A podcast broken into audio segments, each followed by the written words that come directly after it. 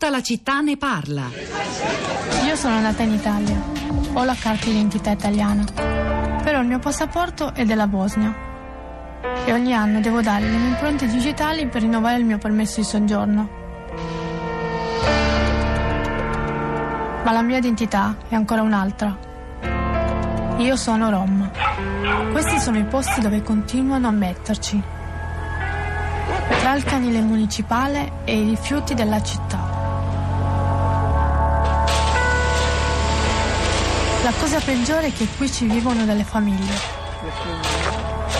Con dei bambini. Ma questo non importa a nessuno. I gaggi hanno paura di noi, perché siamo liberi e non vogliamo essere per forza come loro.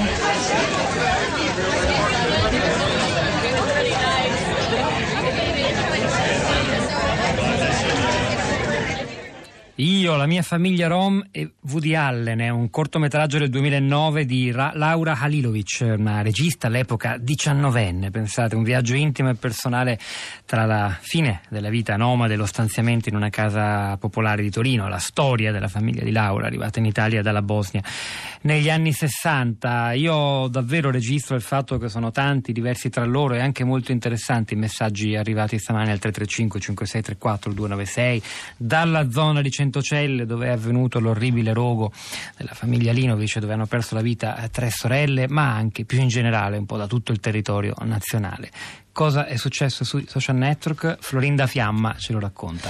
Eh, Pietro, buongiorno, buongiorno alle ascoltatrici e agli ascoltatori. Prima di andare ai social network ehm, vi segnalo che sulla città di radio3.blog.rai.it abbiamo eh, segnalato delle parole, in particolare la parola antiziganismo e romofobia. Eh, definizione e approfondimento ehm, lo potrete trovare su Parlare Civile, la segnalazione è proprio sul nostro blog. E eh, invece sulla pagina Facebook Facebook della città vi leggo qualche commento come quello di Danilo che ci lascia un suo ricordo. Eh, ho vivo un ricordo a nove anni in terza quarta elementare per un progetto di integrazione. Due bambini rom vennero inseriti nella mia classe. Le mie maestre erano molto contente, gli regalarono libri. Noi venimmo chiamati a portare cancelleria per i nuovi nostri amici rom.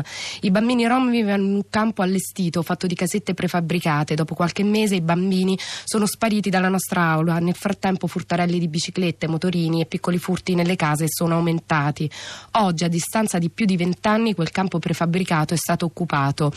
Ehm, come cancellare quel ricordo? Non in me, ma in una comunità intera che c'è cresciuta. E invece torniamo a Roma col commento di Patrizia. Centocelle è qualcosa di diverso rispetto a quanto si ricorda alla periferia. Tutto si è spe- spostato un po' più in giù. Certo, non è l'Aventino. Detto ciò, la questione è che nella zona c'è un insediamento disseminato fra la Prenestina e la, e la Tuscolana Molti camper sono parcheggiati nella corsia centrale di Viale Palmiro Togliatti. La questione è il degrado. Come si può vivere in 13 in un camper? Come si può integrare qualcuno tenendolo in queste condizioni? L'integrazione va gestita con rigore nel rispetto delle regole, ma va gestita con spazi degni di questo nome. Simona, buongiorno e benvenuta. Buongiorno. Le, lei ci porta in quella zona di Roma a Centocelle perché ci vive da oltre 30 anni, se non sbaglio.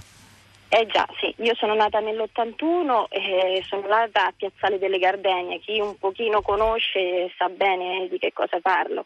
Centocelle ha una storia difficile alle spalle, ma ancora oggi è molto difficile. E parlare così veramente, diciamo, mi fa anche un po' male sentire certe cose, sentire, no?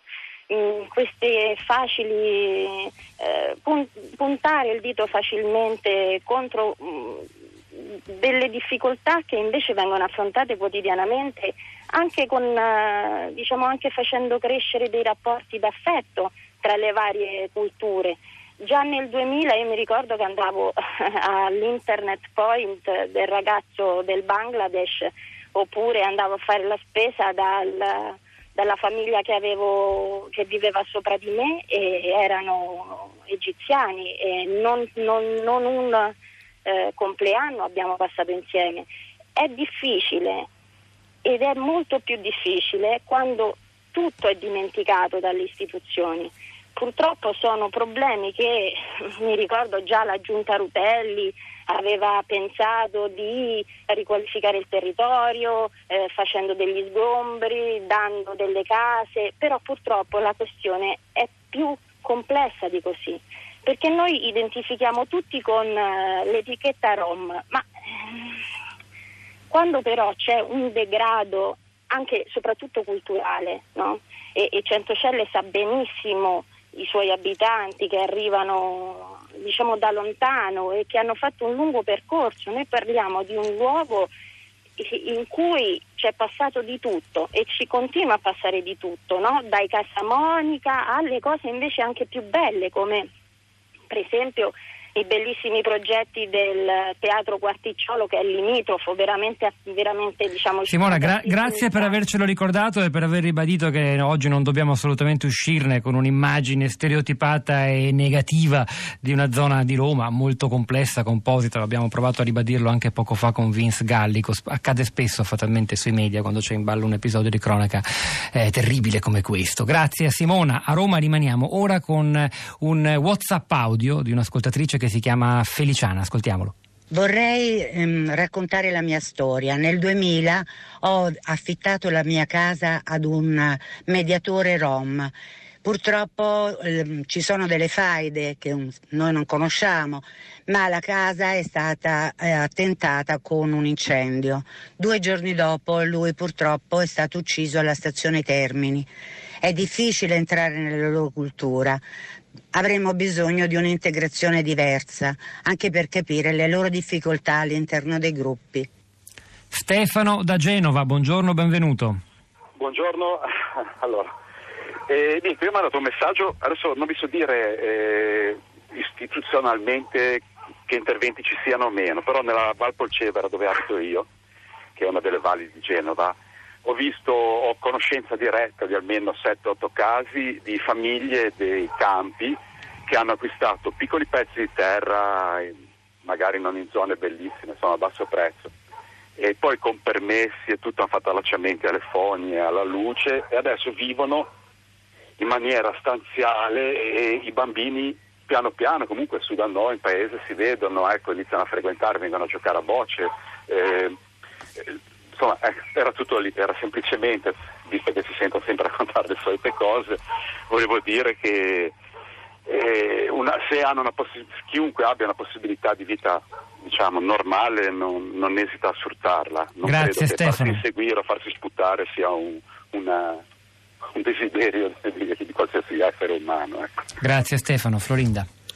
Eh, seguendo l'hashtag 100 celle su Twitter vi leggo quello che ci segnala Franco. Gazebo delicato, toccante e tragico questo breve filmato di Maccox sul rogo di Centocelle. E infine Giulia twitta Elisabeth, Francesca, Angelica. Avevano dei nomi le sorelle Alinovic. Elisabeth, Francesca, Angelica.